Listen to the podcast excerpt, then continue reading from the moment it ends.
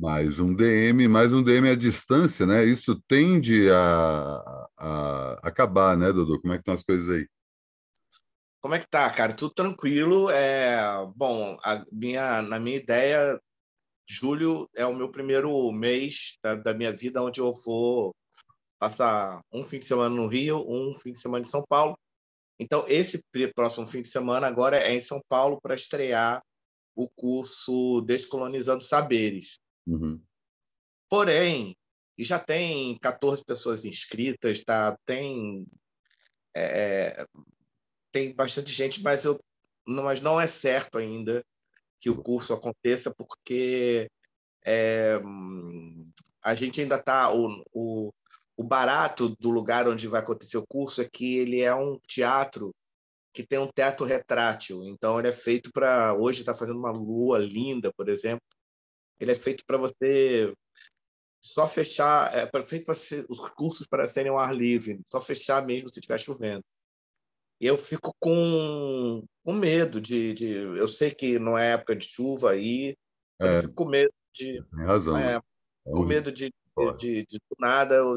Hoje, hoje a gente está gravando numa terça-feira, mas vamos supor, quinta-feira de manhã o tempo virar do nada, ou quinta-feira de manhã é, a, a, a, os, os.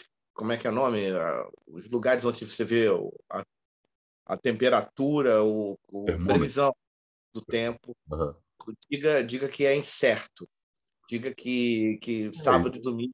E hoje em dia a gente está vendo aí, né, em vários momentos aí dos últimos anos, que essas coisas né, nem é questão de um dia para ah, não, começa a ficar o tempo feio na sexta-feira, às vezes fica feio no dia. É, não, ainda mais aí em São Paulo, que eu não conheço. Aqui, aqui até você vê ficando feio. Não. São Paulo não. São Paulo é meio que do nada, e é, às vezes é só num bairro, não é no outro. Não, eu é... acho que essa cautela faz sentido, né? Vamos esperar aí para ver. Então, enquanto você não vem presencialmente para São Paulo, a gente segue gravando o DM à distância. Já dá para falar que é, o DM é a moda antiga, né? Porque a partir do momento que você vai vir para São Paulo com mais frequência, a gente segue gravando e de repente a gente faz até lá do desse centro cultural que você está dando o curso, a gente é, grava um é. programa lá. É. A gente tentou fazer da última vez, mas não teve tempo. É. O, o, mais irônico foi que quando você quando eu estive em São Paulo, a gente não a última vez que eu estive em São Paulo, nós não tivemos tempo de nos encontrar. Exato. Então, é, é, é, eu, olha, é, é capaz de daqui a seis meses, a gente só conseguir fazer DM quando estiver em cidades separadas. Não, cara, isso aí é uma coisa que eu, eu não sei se eu já comentei isso contigo. Sempre que agora diminuiu muito, né? A, quer dizer, né? Agora nesse período pós-pandemia está se acentuando ainda mais. Mas o êxodo para São Paulo, né? É uma coisa que tipo, sei lá, nos últimos dez anos, principalmente muita gente saindo do Rio de Janeiro e vindo para cá, né? Mas gente tudo quanto é lugar. Isso é uma coisa meio tradicional, porque afinal de contas tem dinheiro aqui, as pessoas vem atrás de ganhar dinheiro, ter oportunidade em trabalhos que na sua cidade são muito restritas, ou acaba sendo um esquema meio cartas marcadas, e vem para cá porque o mercado é muito mais amplo e tal, né? E aí sempre tem um amigo de fora que fala assim: ah, tô indo, tô me mudando para São Paulo, escolhendo um trampo. Eu falei, puta, que pena, a gente nunca mais vai se encontrar. Cara, isso Pô, é, é verdade. Eu não, eu não acreditaria nessa, né? Essa tua piada se você tivesse me contado há um mês. Piada, é um fato, porque você chega em São Paulo, São Paulo tem essa característica, né, de você é, é, montar uma espécie de um pequeno é, universo ali, microverso, em que você consegue não só trabalhar, se divertir, ter uma vida social, sabe, conseguir frequentar alguns lugares, sabe, vida cultural, né? A vida cultural de São Paulo, ela não só é muito boa, como é muito intensa, muita coisa acontecendo ao mesmo tempo. Então você pode passar um fim de semana, é muito raro você encontrar, claro, né, que você pega, assim, por exemplo, festivais de música ou na cinema, né? Você acaba aglomerando muita gente no mesmo lugar e eventualmente você encontra todo mundo lá, aqueles, aqueles momentos assim, nossa, estava todo mundo aqui, né? Isso sempre acontece. Mas no geral você pode tocar a sua vida de um jeito que você simplesmente não não tromba com as pessoas como normalmente você tromba em outras cidades, né? Que você tem um sei lá, uma questão geográfica de tipo, ah, quais são os pontos da cidade que as pessoas frequentam. Você pensar em São Paulo dividido por grandes zonas, claro que o Rio de Janeiro também tem isso, né? É, mas se você pegar, por exemplo, a Zona Norte, o povo é completamente autônomo. Os caras não precisam vir, vir para a Zona Oeste nem para o centro, saca? Tem tudo lá. A mesma coisa acontece na Zona Sul e são um universo que a gente passa completamente batido. E dentro desses grandes centros, né, dessas grandes zonas, você tem esses pequenos microversos. Então, não duvido nada se a partir do momento que você vir para São Paulo, a gente se encontre com menos frequência. Mas eu prefiro pensar que existe a possibilidade da gente conseguir, inclusive, fazer DMs com público, né? Que é, também seria uma, uma, uma, outra etapa aí do. Você sabe que a, a, o meu motivo de não encontrar é exatamente de, oposto ao seu. É um excesso de gente. É uma, é uma dívida eterna de, de ter que. A gente não se viu no último fim de semana que eu tive aí, porque eu estava pagando visitas Normal. que eu devia, que eu estava devendo para pessoas antes. A impressão que eu tenho. Desde antes da pandemia, eu... né? Você, não vinha para São Paulo, não foi só por conta da pandemia, né? Mais tempo. Ah, não, mas eu, não, eu nunca vou para São Paulo, né? Meu histórico com São Paulo é sempre de, de tentar evitar ao máximo. Então, é, eu já não ia. Então, só ia tocar com, com a banda e, e na época, anos 90, anos 2000, eu fui muito pouco a São Paulo. Eu acho que duas ou três vezes só para festival mesmo e, e muito bate volta com a minha gangue carioca. Uhum. A gente ia, batia, voltava e acabou. Nem tinha uma experiência paulistana. Mas com a experiência paulistana fica muito complicado porque é, aí você vai vai na casa de um amigo. Eu estou devendo dormir na casa de umas seis, sete pessoas. Claro. É, e aí cada pessoa, aí, por exemplo, vira você e fala, doutor, você tem que experimentar um restaurante tal, tal, tal. Doutor, eu vou te levar não sei aonde, vou te levar. E eu também sou assim aqui no Rio de Janeiro, é uma maluquice. Eu fico puto, inclusive, se algum, se você vier aqui no Rio de Janeiro e você não vir e não conhecer tal lugar, não for é, é, é tomar um chopp com, com, comigo e com, com, com, Luiz Antônio Simas no Bar Madrid. É, a gente fica ofendidíssimo. E ao mesmo tempo você vai ofender outra pessoa se você não for no encontro com a pessoa, com o pessoal que você marcou lá na Gásia, não sei o que. Então, é, é a sensação daí, é que se eu morar oito anos aí, eu ainda assim vou estar, tá, vou continuar devendo, porque cada pessoa que chega aí quer me mostrar, é, ah, quer que eu vá na casa, quer me mostrar uma, uma parada. É sempre é casa e comida. Normal. Casa, comida e, e, e boteco, e birita. Casa, comigo e birita. E, e, e atividade cultural também, né? Show, peça. Não, não. Show, show não. Peça não. Peça não? Mas é festa. festa, sim. Festa, casa e birita. É muito louco. Birita era em bar. Uhum. Festa, casa e birita. Nada de teatro, nada de show. Nem restaurante. É... Oi? Nem restaurante. É, é comida, birita e, casa. casa. Comida, birita casa, comida, birita e casa. Por que, que não teatro e por que não é, show? É porque se eu disser sim para qualquer um desses, aí pronto, aí eu nunca vou. E a minha ideia é, é conhecer São Paulo para além. Eu acho que eu já falei isso aqui, tá? Eu pedi perdão. Conhecer São Paulo para além do, do, do, do, da bolhazinha que eu conheço de São Paulo. Sim. Então, me interessa muito. Eu, eu, todos os Ubers que eu peguei em São Paulo, que eu venho pegando, eu venho conversando com eles nesse sentido, sabe? De, de um dia. Aí, parece que na próxima vez que eu for ficar em São Paulo, se eu, se eu for nesse fim de semana para dar o curso, é, o e-mail está aberto, dodomundo.gmail.com, para você mandar um e-mail, conversar comigo sobre o curso se eu for agora para no sábado e domingo dar curso, é, colocaram esses meus alunos malucos aí, ricos e milionários, eles colocaram nada menos que um, um sujeito à minha disposição, um mordomo que é motorista, que sabe dirigir pelo o São Paulo inteira.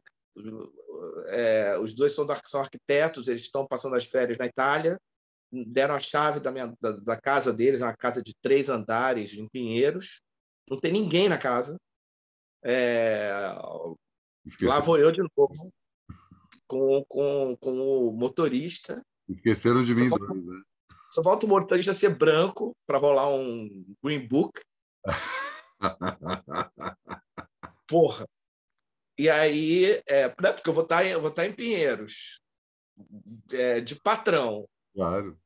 Com o cara pedindo para eu andar no banco de trás, é, para me levar para lá e para cá. O cara esperando lá de fora enquanto eu fico bêbado na festa. É, balada, né? Tem que uhum. também me aprender, voltar a aprender esse dialeto.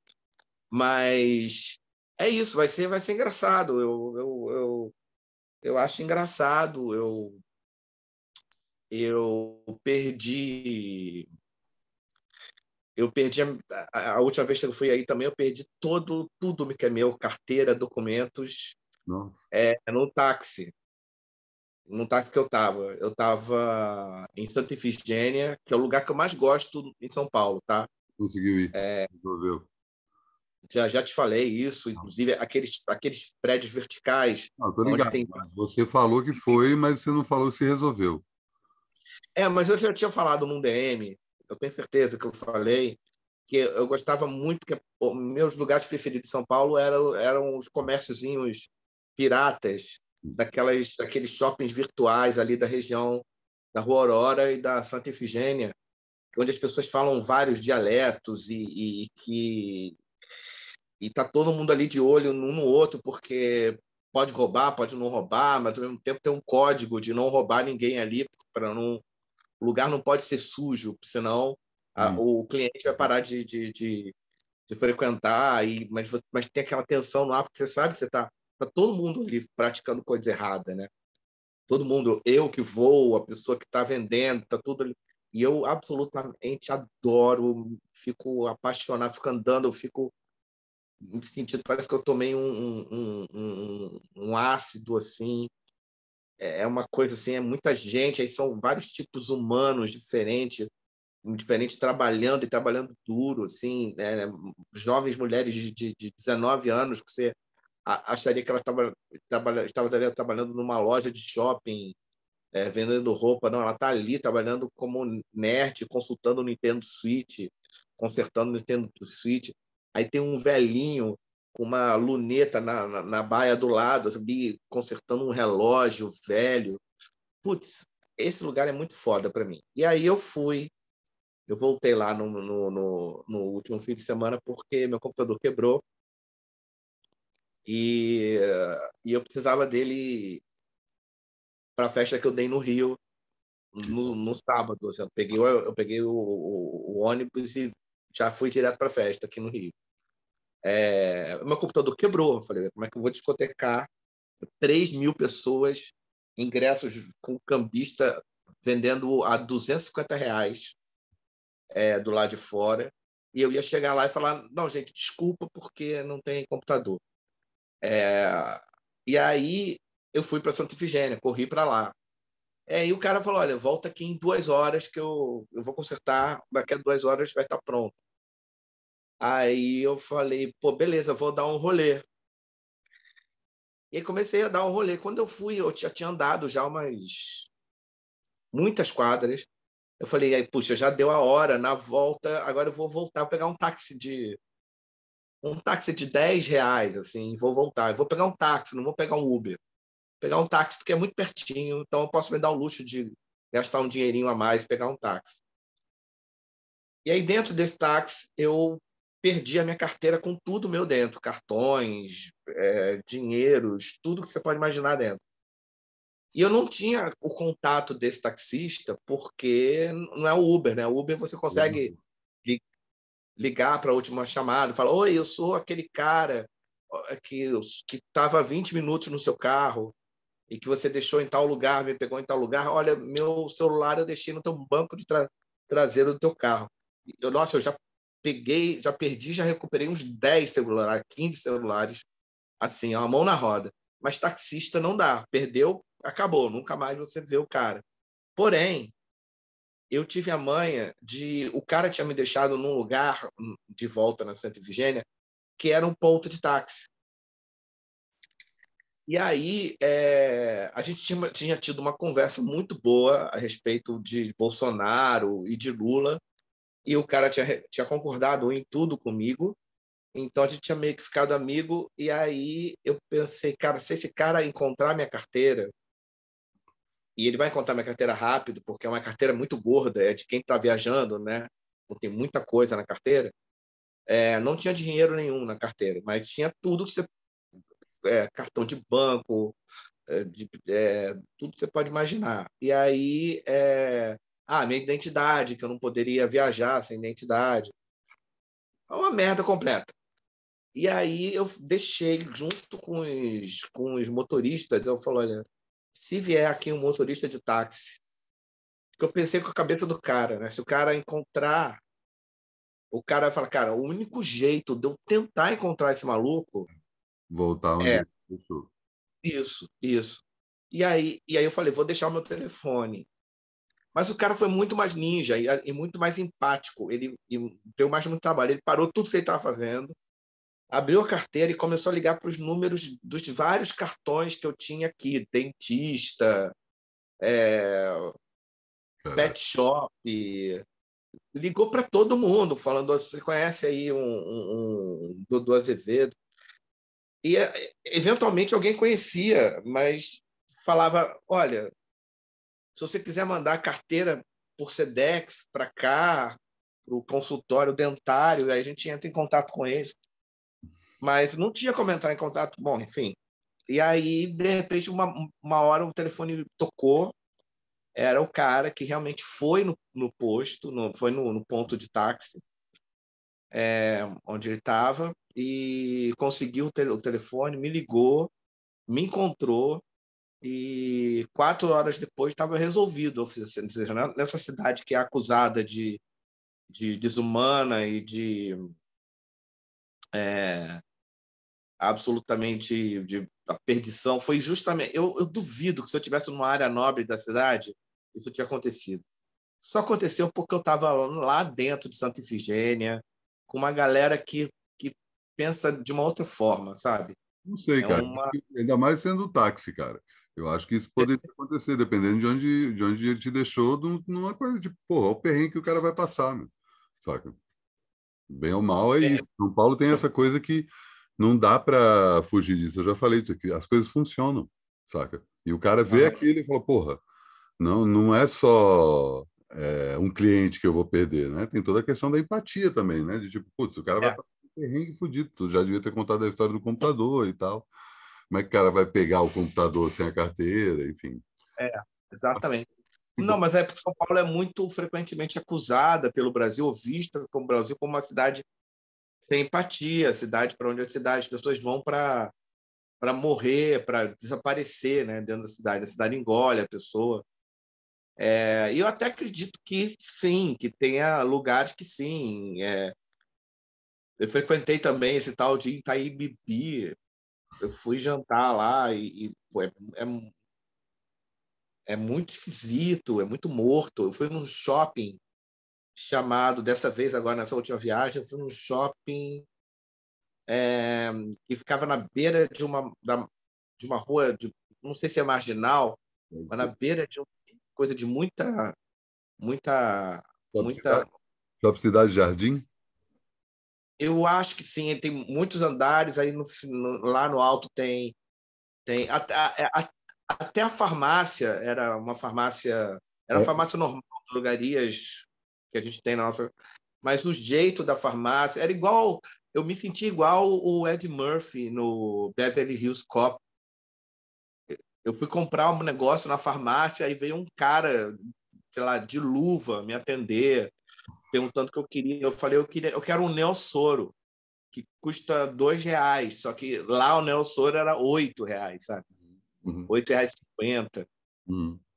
É, e é as mesmas coisas. É, é, um que tem um Carrefour dentro, é, dentro do shopping. Não, eu, o Shopping Cidade Jardim, se for isso que eu estou pensando, tem uma característica que só consegue entrar de carro, né? Ah, não, não era esse não, mas pô, ah, não, nesse você tem, você tem uma, uma passarela para poder passar de um lado para o outro da, é da... todo branco? Ah, todo branco. É o JK Iguatemi. Pode ser, pode ser. Pode ser. E aí, e aí foi, é, um, é um shopping meio dif, diferentão, assim, como aqui no Rio está tendo um shopping. Estão tendo agora uns shoppings assim, né? Uns shoppings assim, classe AAA, né? Uhum, uhum. E aí. Um, é um shopping onde o Casimiro foi comprar o, o iPhone e perguntou se aceita as Pix. Muito clássico. Mas, é, é, mas eu, uma das coisas que a gente vai puxar nesse papo é que você participou aí do grande evento do, no Rio de Janeiro, agora na Cinelândia, quando o Lula apareceu em público aí no Rio, né? depois de muito tempo. Queria que você falasse um pouco dessa experiência. Foi uma das experiências mais maravilhosas dos últimos dois anos. Ok, que a concorrência não é muito né, difícil, mas voltar para a rua já tinha, já teve umas passeatas que a gente comentou aqui, cada ato em São Paulo e no Rio, que não era exatamente sobre Lula, né? Era, um, era mais ecumênico e e a gente ficou muito feliz que tudo aconteceu de uma forma, de uma vibe muito boa. Estavam todo mundo muito feliz de voltar para a rua, de, se abraçar, mesmo com máscara. Mas dessa vez não, dessa vez foi beijo triplo para baixo. Eu só voltei para casa quatro da manhã. É, entrei para casa, encontrei, fui para fui um, um, um Spaces de Twitter, onde estava um monte de, de militante de sofá reclamando com medinho porque tinha soltado uma bombinha de, de cheiro de cocô na, no, no, coisa. Aí eu entrei no Space falei, cara, eu estou chegando agora de casa, estou chegando de lá agora. Eu posso garantir para vocês que 98% das pessoas sequer souberam que, que, que houve um bom, uma bomba, um estouro lá. É, a notícia não é essa. A notícia é que um comício do PT aconteceu sem incidente. Tem, tem, tem, mais incidentes num jogo entre Corinthians e Goiás, entre Vasco e, e Palmeiras, é, do que pô, muito mais do que teve no, no, no incidente do Lula e com uma multidão que é inacreditável. A, a gente teve lá, é, oficialmente foram 80 mil pessoas. Então, deve ter ido umas 120 mil pessoas. Uhum.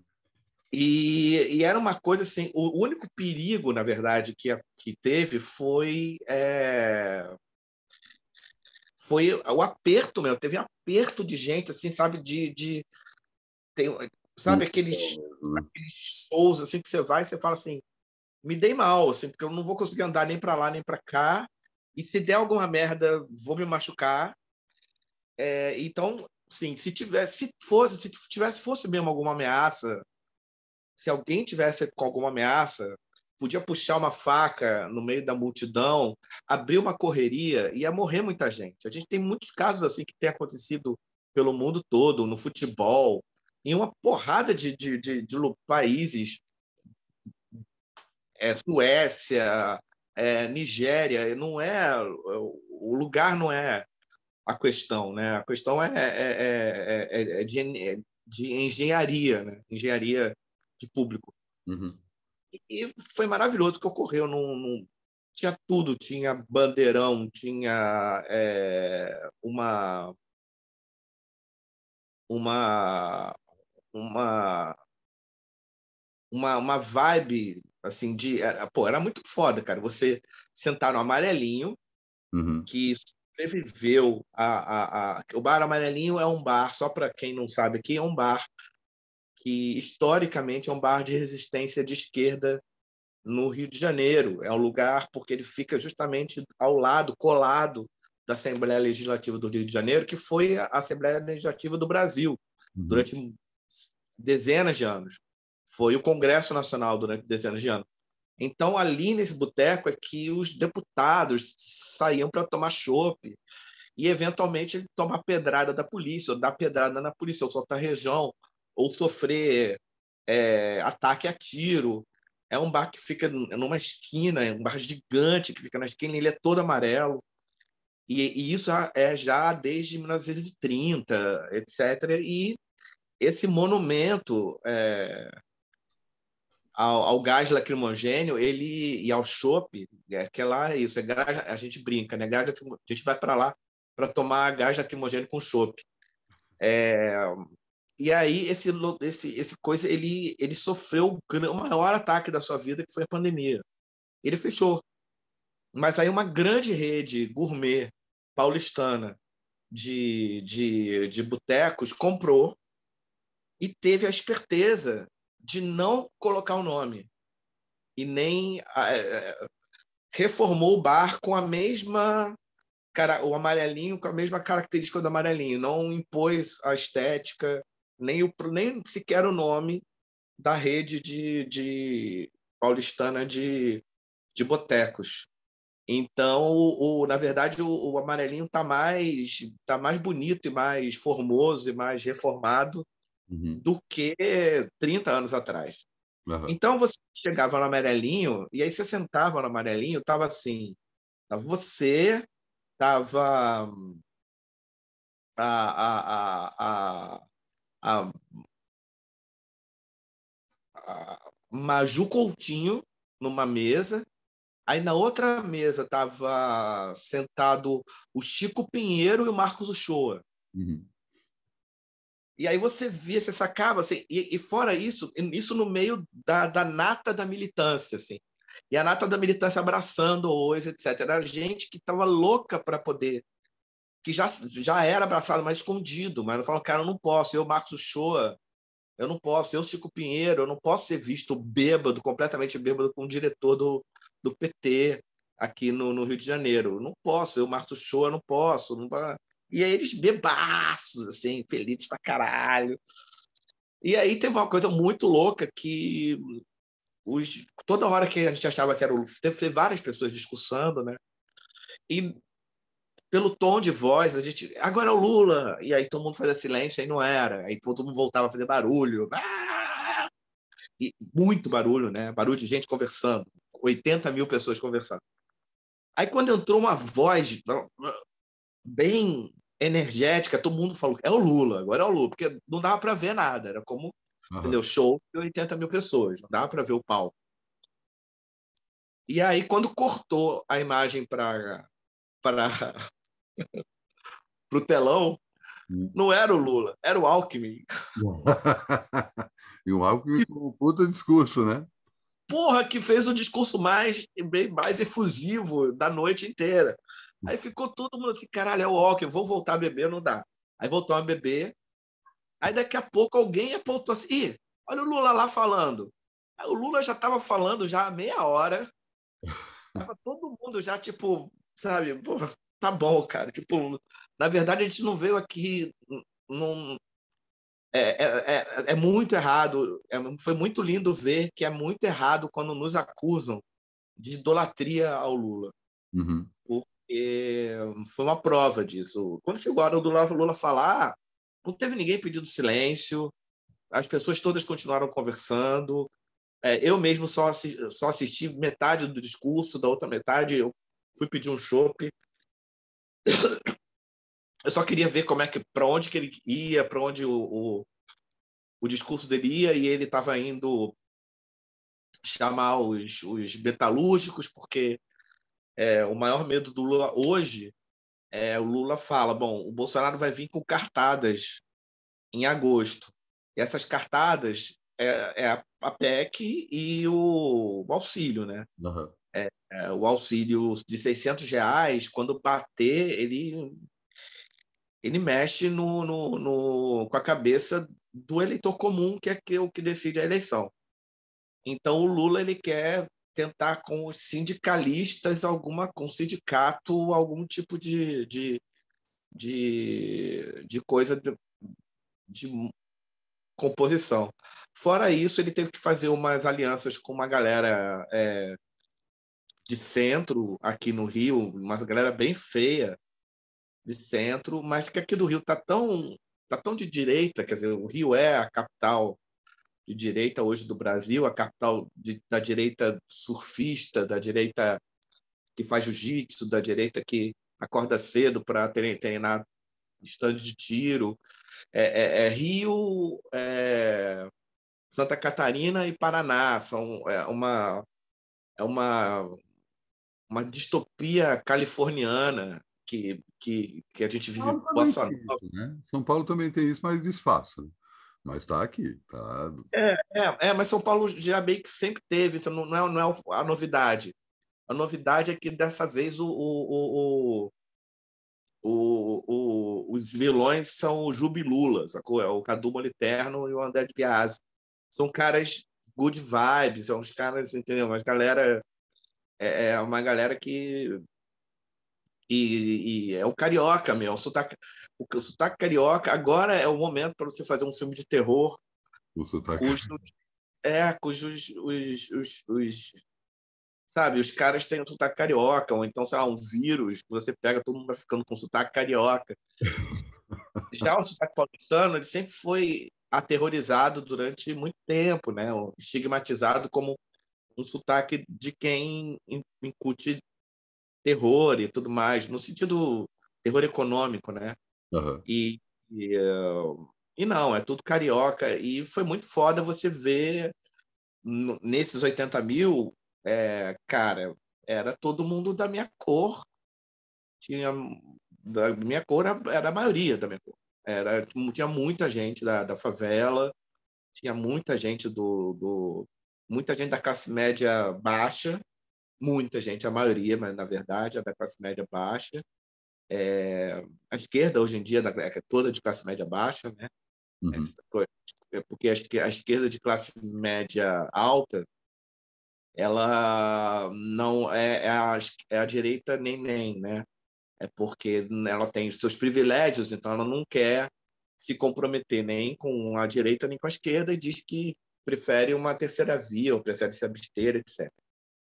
Então essa galera não teve. E aí quando acabou o, o, o festival, acabou, acabou o festival, acabou, acabou o comício, é, Aí já estava todo mundo marcado, que é todo mundo por um lugar aqui que a gente chama de Banca do André, que é um espaço público onde um cara que tinha uma banca de jornal e que ia fechar a banca de jornal por falta de, de público durante a pandemia, ele ressignificou a banca de jornal e transformou num espaço é, de produção cultural. Então, o dia inteiro tá te, fica tendo shows, saraus, e, e, e lotados, assim, com 8, 10 mil pessoas, 15 mil pessoas, no espaço do centro da cidade mesmo.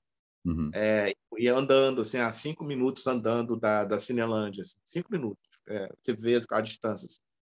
Então foi todo mundo para lá, quer dizer, toda a, juventude de esquerda foi para lá, a juventude beijo triplo foi todo mundo para lá, e lá ficamos até quatro horas da manhã. Eu fui eu fui expulso pelos aqueles jatos de, de, de, água. de, de ar de ar do, do dos, dos garis da, da, da, da empresa que porque eles limpam, eu não sabia disso. Há tanto tempo que eu não era expulso de uma praça, que eu não sabia que eles limpavam a praça com um jato de, de ar muito forte. Aí eu tomei, eu estava com uma amiga lá, lá na hora, estava eu e ela no banco de praça estava tomando um, um, sorvete imaginário e, uh, e aí, de repente, chuva, aquele ar todo subindo. A gente falou, pô, melhor a gente ir embora, porque primeiro que só tem a gente aqui, tinham 80 mil, agora só temos nós. E, e segundo, porque são quase 5 horas da manhã. Uhum. Quando eu cheguei em casa, ainda cheguei com essa disposição de tretar, com essa galera no Spaces, falando: ó, oh, galera, vambora, vambora, para de medo. Quando tiver, a maioria era de São Paulo, estava todo mundo morrendo de medo.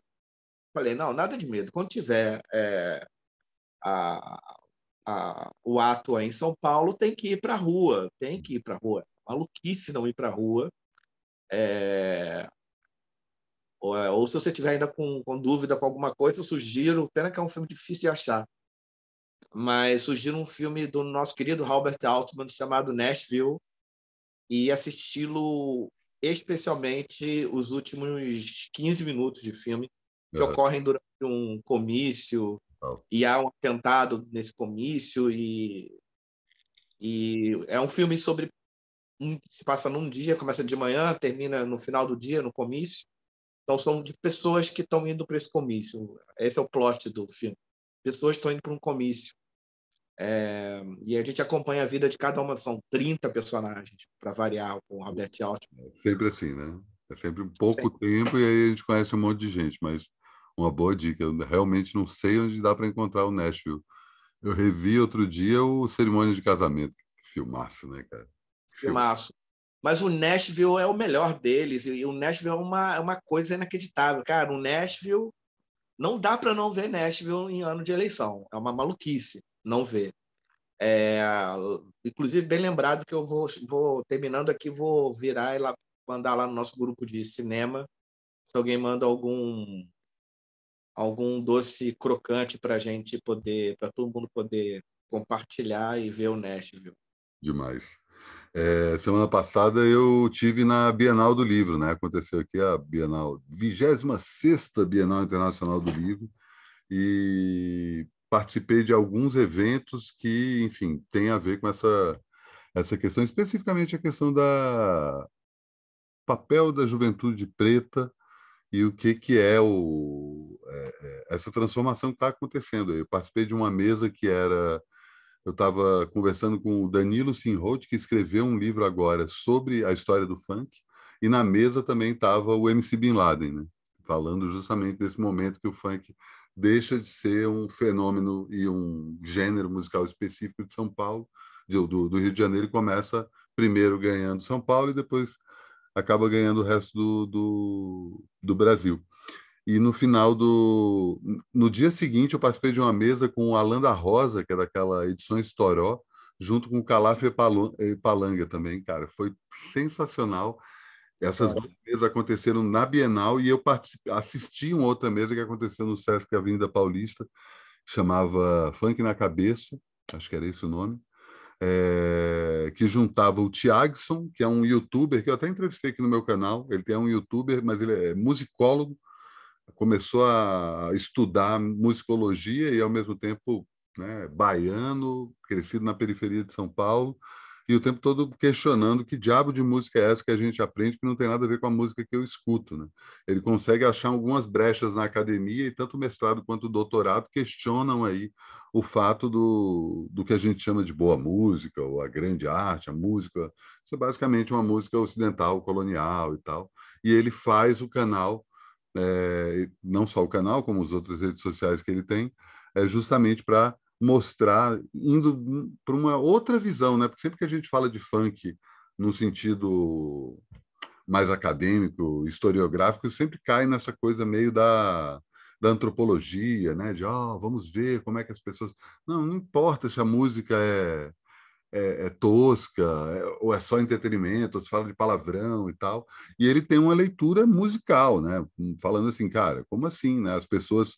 Ele repetiu uma coisa que ele já tinha falado no, no, no vídeo, é, no, nesse debate, falando assim, ah, quando a gente fala de, ah, pensa no instrumento musical, a gente só pensa nos instrumentos tradicionais, a gente nunca pensa no computador, no celular como instrumento musical.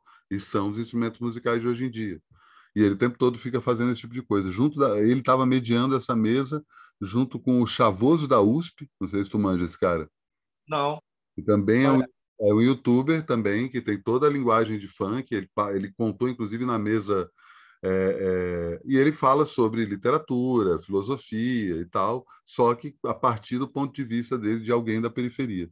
Ele conta, contou na mesa, inclusive eu vou deixar aí no, na descrição do vídeo, tem o, o, o, link para assistir a íntegra desse papo. E ele conta o momento em que ele descobriu que ele era preto. Né, que ele estava conversando com a amiga dele, aí a, ele falou, não, não sei o quê, porque eu sou branco, a amiga dele virou e falou, mas peraí, você não é branco, você é preto.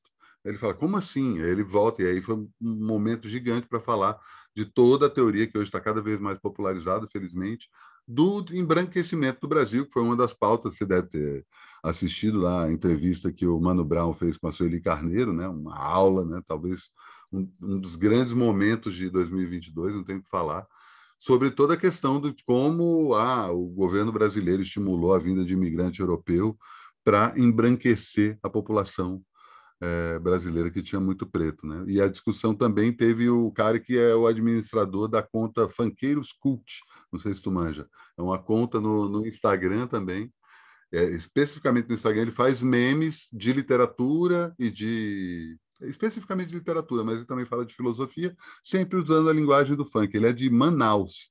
Acho que era a segunda vez que ele estava vindo para São Paulo. Um papo incrível, cara. E assim, é impressionante como essa discussão está cada vez mais à tona, né?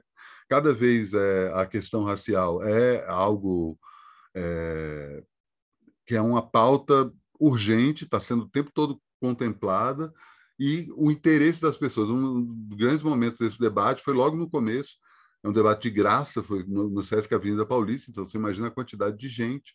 Cheguei lá, né, já estava com o ingresso garantido, tinha conversado lá com o pessoal do Sesc para segurar um ingresso para mim, e muita gente de fora. E aí chegou uma hora que o Sesc sabiamente abriu as portas e deixou todo mundo entrar. E deixou as portas abertas do lado de fora. Quem estivesse passando na Avenida Paulista conseguia assistir. Eu, eu, fiquei brincando com o povo do Sesc, falando, só faltou o telão, né? Botar o telão é. ali.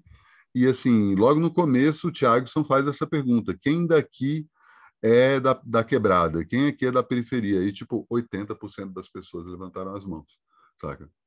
E aí entraram na discussão, que é inclusive um tema que o Mano Brown cita com uma certa frequência, que é como é mais fácil convencer as pessoas ricas, bem-nascidas, dessa questão da, do racial e como o, o, toda a questão racial é feita para controlar as pessoas, é, do que os próprios pares da quebrada. Eles, eles comentam isso, né? Os dois, ah, a gente começou tendo mais seguidores na classe média e tal, para depois atingir as pessoas que estão no mesmo lugar que a gente. Bem bom, é. papo. Cara. Depois eu te mando o link. Mesma coisa com, com direita e esquerda, né? Oi? Mesma coisa com direita e esquerda, né? Exatamente, exatamente, exatamente. E assim, muito. Eu, eu até cheguei, o Chavoso até puxa uma, uma, uma questão ali que, enfim, né? Também é que ah, essa questão de, de, da inclusão da, da universidade, a questão das cotas e tal, saca? Ele questiona, por exemplo, o governo do PT não ter é, explicado o porquê das cotas e ter feito muita gente achar que ah, não preciso de cota, como assim, né? toda essa discussão que como se as cotas para negro fosse uma coisa de simplesmente ah, uma, uma, espécie de uma esmola, né? Quando na verdade tem toda a questão de você dar aí um espaço, um, uma possibilidade de, de inserção, né? E o próprio fato dele, ele é chavoso da USP, porque ele é aluno da USP, ele está lá por conta disso, né? e, e questionando isso, né? E aí, é claro, né, tem essa inevitável discussão, não tem como fugir disso, que é, ah, está votando no Lula, está votando no Alckmin, né? E toda a questão que, não só o Alckmin, mas com mais de 20 anos de governo do Estado, no, no, do PSDB no Estado de São Paulo, né? A ligação disso com a PM daqui, né? Tá, o Alckmin é esse mesmo cara, era o cara que tomava conta da PM que mandava bater em, em, em protestante, em gente que em professor, enfim, é uma longa tradição que vai desde o Covas, Mário Covas, né, que brigava com os professores e tal. E aí tem isso, né? Eu ia citar quando você estava comentando o discurso inflamado do Alckmin no, no Rio, né? Você deve ter visto também as cenas quando o Lula foi para no 2 de, de julho comemorar a independência do Brasil que começou na Bahia, né? é, passa lá o, o, esse feriado que caiu no sábado esse ano, jogando, se jogando no meio do povo, né? E, tipo, para muito horror de muita gente que achava que não, como assim, o Lula não vai para o meio da galera e a imagem do Alckmin logo atrás do Lula completamente extasiado. Eu não sei se ele estava meio que assim, nossa, eu estava perdendo, puta, podia estar tá aqui, olha que legal que é o povo, ou o cara, caralho, meu, eu estou aqui de carona no cara que tá, é o responsável por essa onda toda. Né? Que legal que eu posso estar aqui de coadjuvante na história, mas enfim, entendo toda a noia que tem, né, que bem ou mal votou no Lula, votou no Alckmin, mas né, quando entra isso como uma questão de terrorismo eleitoral, né, tipo, ah, votou na Dilma, votou no Temer, né? Cara, do outro lado é o Bolsonaro. Se fosse o Alckmin presidente que Lula vice, votaria sem nenhum problema, cara. Perfeito. A entrada do, do, do bolsonarismo no jogo, ele, pô, ele recoloca todas as pessoas do, no, é, é no lugar, sabe? Você não. A gente não tinha nazista né, no, no Brasil. E agora tem. Agora tem. E aí agora a gente tem que a gente tem que é, primeiro resolve a briga lá com derrota os nazistas, depois a gente continua a nossa briga. É uma briga de um outro nível, né? É, poxa, cara, para citar o ah, eu era feliz e não sabia, o Fora Temer, pelo qual a gente lutou tanto, era mal a gente sabia é, se a gente soubesse que depois que se ficasse Temer, se a gente soubesse, imagina, na hipótese do Congresso virar e falar assim: olha, queremos consultar a população para colocar o Temer por mais oito anos no governo. Eu e você, a gente ia votar contra. E aí o Bolsonaro ia ser eleito por causa disso. Então, é, é, é, são ajustes que a gente começa a ter e eu tô, tô muito feliz com porque é, eu sempre fui uma pessoa que quis acordar na esquerda os meus companheiros a respeito desse desse corre é, desse negócio de fora Temer eu era muito contra fora Temer eu era é, é, é, é muito contra é, a turma de 2013. Eu era muito contra essa galera porque é, falava vocês não têm noção do que do que da onde onde é que está o, o, o, o, inimigo tá onde é que está o, o, o, o inimigo ele está num, numa, num cotidiano é, está num cotidiano, ele não está num, numa, numa luta pontual que você vai e, e, e, paga o tributo de ir em uma passeata e se acha é, uma pessoa é, é, politizada. Não, ele tá, ele é um corre, é, é como ser uma mulher preta no Brasil, sabe? Onde a mulher preta está num corre desesperador o tempo todo é, ou, ou, como ser mulher né, no Brasil, é, ou como ser preto no Brasil. É um corre que é um trabalho de 24 horas, que não, que não acaba, é um 24-hour job, como diz o personagem do Magnolia, o personagem que é policial no Magnolia. Ele fala, ó, não, não tem two ways about it. É, então, é, eu estou muito feliz porque agora Nunca mais, nunca mais a esquerda vai baixar, vai, vai, vai dormir, sabe? Vai, ah, não, vamos, vamos dormir, tá? Podemos deitar em berço esplêndido. E quando falo esquerda, não estou falando de deputados, não. Estou falando de pessoas humanas de esquerda. Estou falando de eu e você provavelmente a gente não vai ter filhos, né? Mas os nossos amigos que vão ter filhos, eles vão criar os filhos falando: olha, existe uma direita raivosa, uma direita Carlos Bolsonaro, uma direita Eduardo Bolsonaro, uma direita Flávio Bolsonaro. E sempre existiu, na verdade, sempre existiu. Só que eu não fui criado assim. Meu pai criou falando: doutor, a vida é um morango. Nós somos de esquerda, nós somos maravilhosos, nós somos de esquerda. Olha a música que o Chico Buarque fez para gente, dizendo vai passar. Olha, que, olha como é que nós somos fodas, olha as músicas que o Caetano canta. Olha o que lá, olha isso, compara a gente com o general Newton Franco. É, olha como eles são toscos e a gente é incrível. E ele mal me preparou, me deixou uma, uma pessoa mal preparada, uma pessoa com medo, é, a sorte é que eu sou preto, então é, você eu, eu, já vou começando a ficar com medo já cedo, porque as abordagens são outras, no mundo são outras. Então, é, eu estou muito feliz porque agora a gente sabe que o Cazuza tanto cantava, né? o Brasil mostra a sua cara, mas ele não mostrava a cara. O Brasil não mostrava a cara. E agora mostrou. Uhum. E agora, cara, não tem como desmostrar, sabe? Só tem como, só tem agora é questão de gerações.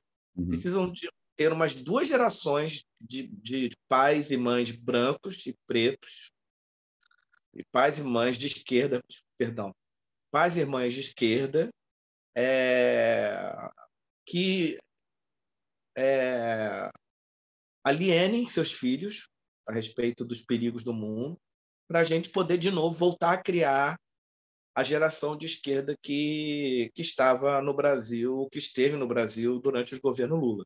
Foi uma geração de esquerda péssima, péssima, péssima, péssima, péssima. Agora a gente vai ter, sabe o quê? Um governo Lula com uma geração foda. Uma geração, sabe, sabendo que existe o Carlos Bolsonaro. Não, e todos esses caras ainda fora do armário, né? Porque tem muita gente querendo voltar e querendo dizer que não, não sabia disso, né? A própria Simone Tebet deu entrevista outro dia falando assim: ninguém imaginava que o Bolsonaro seria o pior presidente da história do Brasil. Como assim ninguém?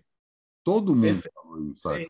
É, muda o jogo todo, sabe? É como se é como o Doutor Manhattan jogando a bomba, jogando a bomba no final de, do, de, de Nova York. Aí todo mundo muda o olhar sobre o Doutor Manhattan. Total. Então é isso, o olhar sobre a direita. A direita era uma coisa folclórica quando o Lula assumiu. Uhum. Era um, um abstrato, uma coisa abstrata, folclórica.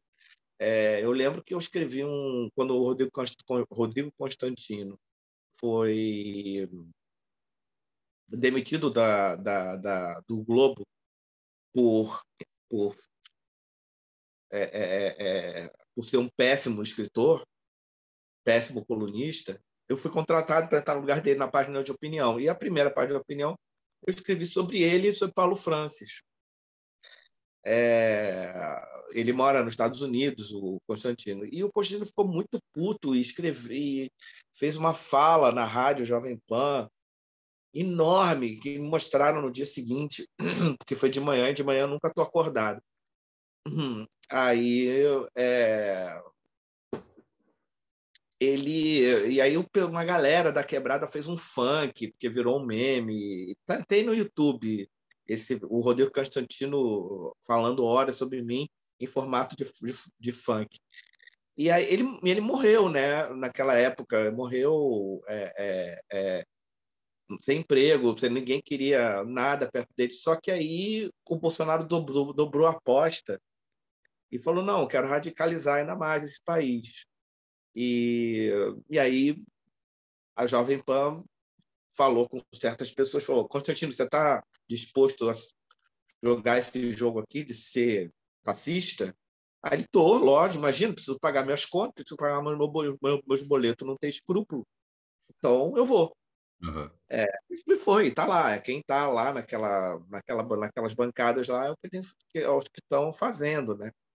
E é os que estão fazendo o Brasil está hoje, é os que vão fazer é, uma, uma, uma oposição muito ferrenha ao governo Lula. E eu acho isso ótimo, porque isso não vai deixar a gente dormir. A gente que eu digo assim, né, a galera mais nova que está vindo aí para militar, para virar novas Marielles Francos, para virarem, virar, virarem para não pararem de dizer, ah, bom, devolvemos o Lula ao poder, podemos voltar para casa. Não, aí não pode isso. Isso não pode acontecer. É, não pode, não pode de jeito nenhum. Tem que ser. É, é, devolver o Lula é uma, era uma questão capital. Era uma, uma, uma, reparação capital. que não sei se a gente vai um dia conseguir fazer com Dilma. A Dilma está correndo para o cenário, para o Senado, né? Pelo que eu sei, ela não concorre a nada. Ela está num, num sabático da vida pública. Tá? É. Então, é um... Tá certo ela, meu. Deixa, fica ela no canto aí, porque eu acho que é isso. Num outro momento, a Dilma vai ser muito necessária. Ela vai voltar, certamente. Mas acho que agora é isso. O foco é, é Lula, porque é o nome que a gente tem, né? Não é simples, como eu comentei, né? Se fosse o Alckmin, o candidato a presidente, poderíamos votar nele, mas não tem ninguém. E é isso, né? O Lula, no fim das contas, conseguiu fazer a tal da, da frente ampla que muita gente queria desde que o PT não tivesse. Né? E aí você chega nesse ponto aí que conseguiu, inclusive, o apoio tanto da Anitta quanto da Ludmilla, né? Porque é. mais ampla do que essa não tem, né, bicho? Cara, maravilhoso. Tipo, Emilinha, Emilinha e Marlene. Total. Fazendo as pazes para o Getúlio. Impressionante. Mas é isso, né? a gente continua aí nesse clima de eleição, né? O clima tende a pesar e muita gente achar que o clima está mais pesado do que realmente está. Não concordo com nada disso. O clima pesado sempre teve. Hoje eu escrevi um artigo na Folha. É sei, mas acontece é exatamente a história que você estava falando sobre o Twitter. As pessoas começarem a jogar uma lupa em cima de coisas são pontuais é. e transformar isso numa questão mais pesada. E eu acho que tem uma coisa do clima ficar pesado, e isso não diz respeito só especificamente à, à eleição, não, porque a imprensa está batendo nessa tecla de pegar notícias e piorar e sabe aquela mas eu, meu ponto é, não é que as coisas não vão, vão ficar leves. Meu ponto não é esse. Meu ponto é, as coisas sempre ah, estão pesadas. Claro, claro.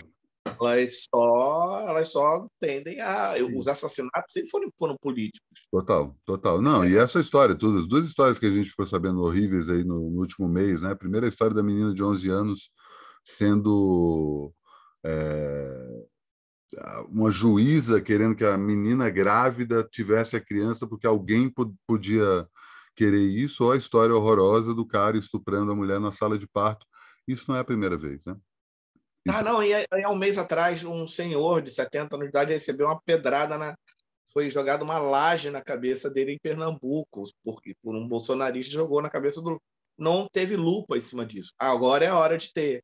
Claro. Então, agora, esses casos todos que aconteceram, em 2018, cara, que aconteceu de caso igual, é, não morte, né, mas de caso igual, de agressão, etc., não não está ah. no gibi. Agora vai ter uma lupa em cada uma. Então agora a gente vai ter uma impressão de que vai, o Brasil é uma guerra interna infernal. Por quê?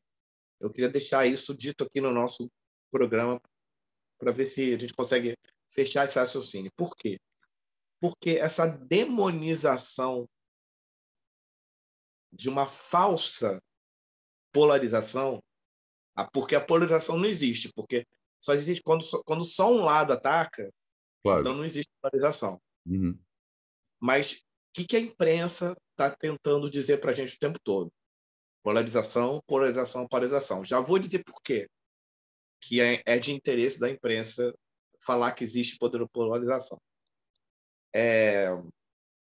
E segundo, segunda coisa que a imprensa está dizendo, esta polarização está se acirrando, se acirrando e se acirrando. Essas duas informações são explicáveis, esses dois comportamentos eles são explicáveis de uma forma muito simples. É... A imprensa ela é o neném, ela é, ela é aliada aos empresários, porque são os empresários que pagam as, as contas para as empresas de comunicação, elas vivem da publicidade dos, emprega, dos empresários. Inclusive, elas são empresas, né? Elas estão elas são empresas, uma série de benefícios por conta do governo. Então, elas são aliadas políticas, elas são aliadas políticas de políticos que ficaram de fora dessa disputa entre dois, duas correntes. Então, o que, que eles precisam fazer? Eles precisam colocar na nossa cabeça que ter duas correntes não é bom. Claro. Que existe polarização.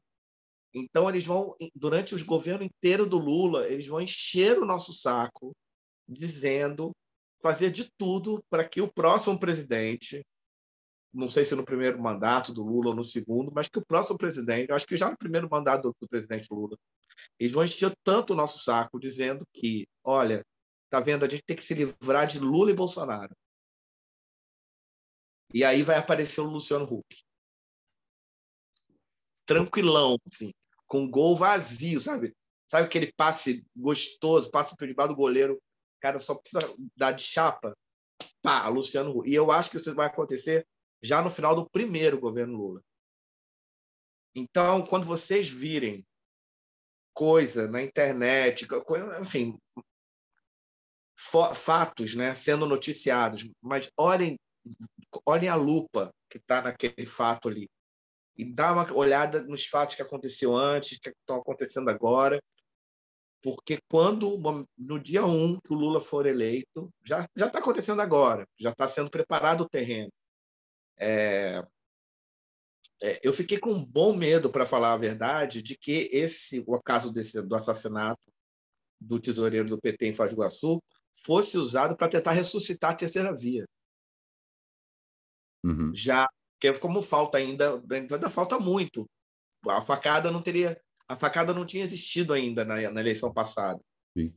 Então falta muito, ainda dá para dar uma virada de jogo aí, dá para dá para é, a única terceira via possível agora é o, é o Ciro, ou talvez a, a Simone, não. mas mas não sei, eu fiquei com medo de de repente todo toda a imprensa se unir e virar um We Are the People tipo The Boys, sacou? Todo mundo fazer um vídeo falando, falando vamos pacificar o Brasil, fora Bolsonaro, fora Lula, e vamos eleger a Simone Tebet ou o Ciro. Sacou? Não cola. Né? Não cola. Hum. E aí não, não, não colou porque a gente está com muito sangue no olho. Total, total. O que está rolando agora é, é, neste momento, é uma, uma guerra que tem que rolar. Ela, ela, tem que ter um fim. Se ela não tiver um fim, ela, não, ela nunca mais ela vai ficar recalcada. Uhum. E aí isso vai ser muito pior para o país. Então, vamos deixar bater, vamos deixar sangrar. A gente vai estar, tá, eu vou estar tá em todos os atos públicos é, disposto, dispondo o meu corpo aos perigos da vida. É, quando a gente sai de casa, a gente está dispondo o nosso corpo aos perigos da vida e não pode ser diferente na, nas questões é... das eleições. É isso aí. Total, total. Bom, então acho que é isso. Assim encerramos mais um DM. Vamos torcer para que o próximo seja presencial tomara que você consiga vir aqui. Se você se você não vem agora nesse fim de semana, você não vem nem no outro no fim do mês, é isso? É, não venho. Aí vem o aí vem só no dia 30. Ah, você vem no dia 30. Vem, vem. Dia vem. 30 aí, provavelmente quando esse programa estiver no ar, eu já devo ter anunciado aí nas redes sociais, que é quando voltam as noites de trabalho sujo. Opa! Exatamente. Sim, liberou, o patrão liberou a notícia. Exatamente. Dia 30 de julho, eu, Luiz e Danilo voltamos a discotecar no Inferninho, não disse ainda onde. Então, se quiser saber, é, deixa aí seu comentário no vídeo, que eu entro em contato quando, quando souber e. Quer dizer, eu já sei onde vai ser, né? Mas só criar um charminho aí para criar uma expectativa. E volto a ser mensal num sábado, né? Que é uma coisa que a maioria do, do pessoal da festa estava reclamando porque no começo do ano estava conseguindo fazer só na quarta-feira. Né? Quarta-feira, cara, dia de festa. Não, sábado. Volta aos sábados uma vez por mês. Vamos torcer para que você esteja por aqui para prestigiar. agora, agora, mais do que tudo, eu vou. Eu vou, vou estar totalmente aí. Maravilha. Então é isso, doutor. Te espero aqui. Vamos falando. Até já. Até já.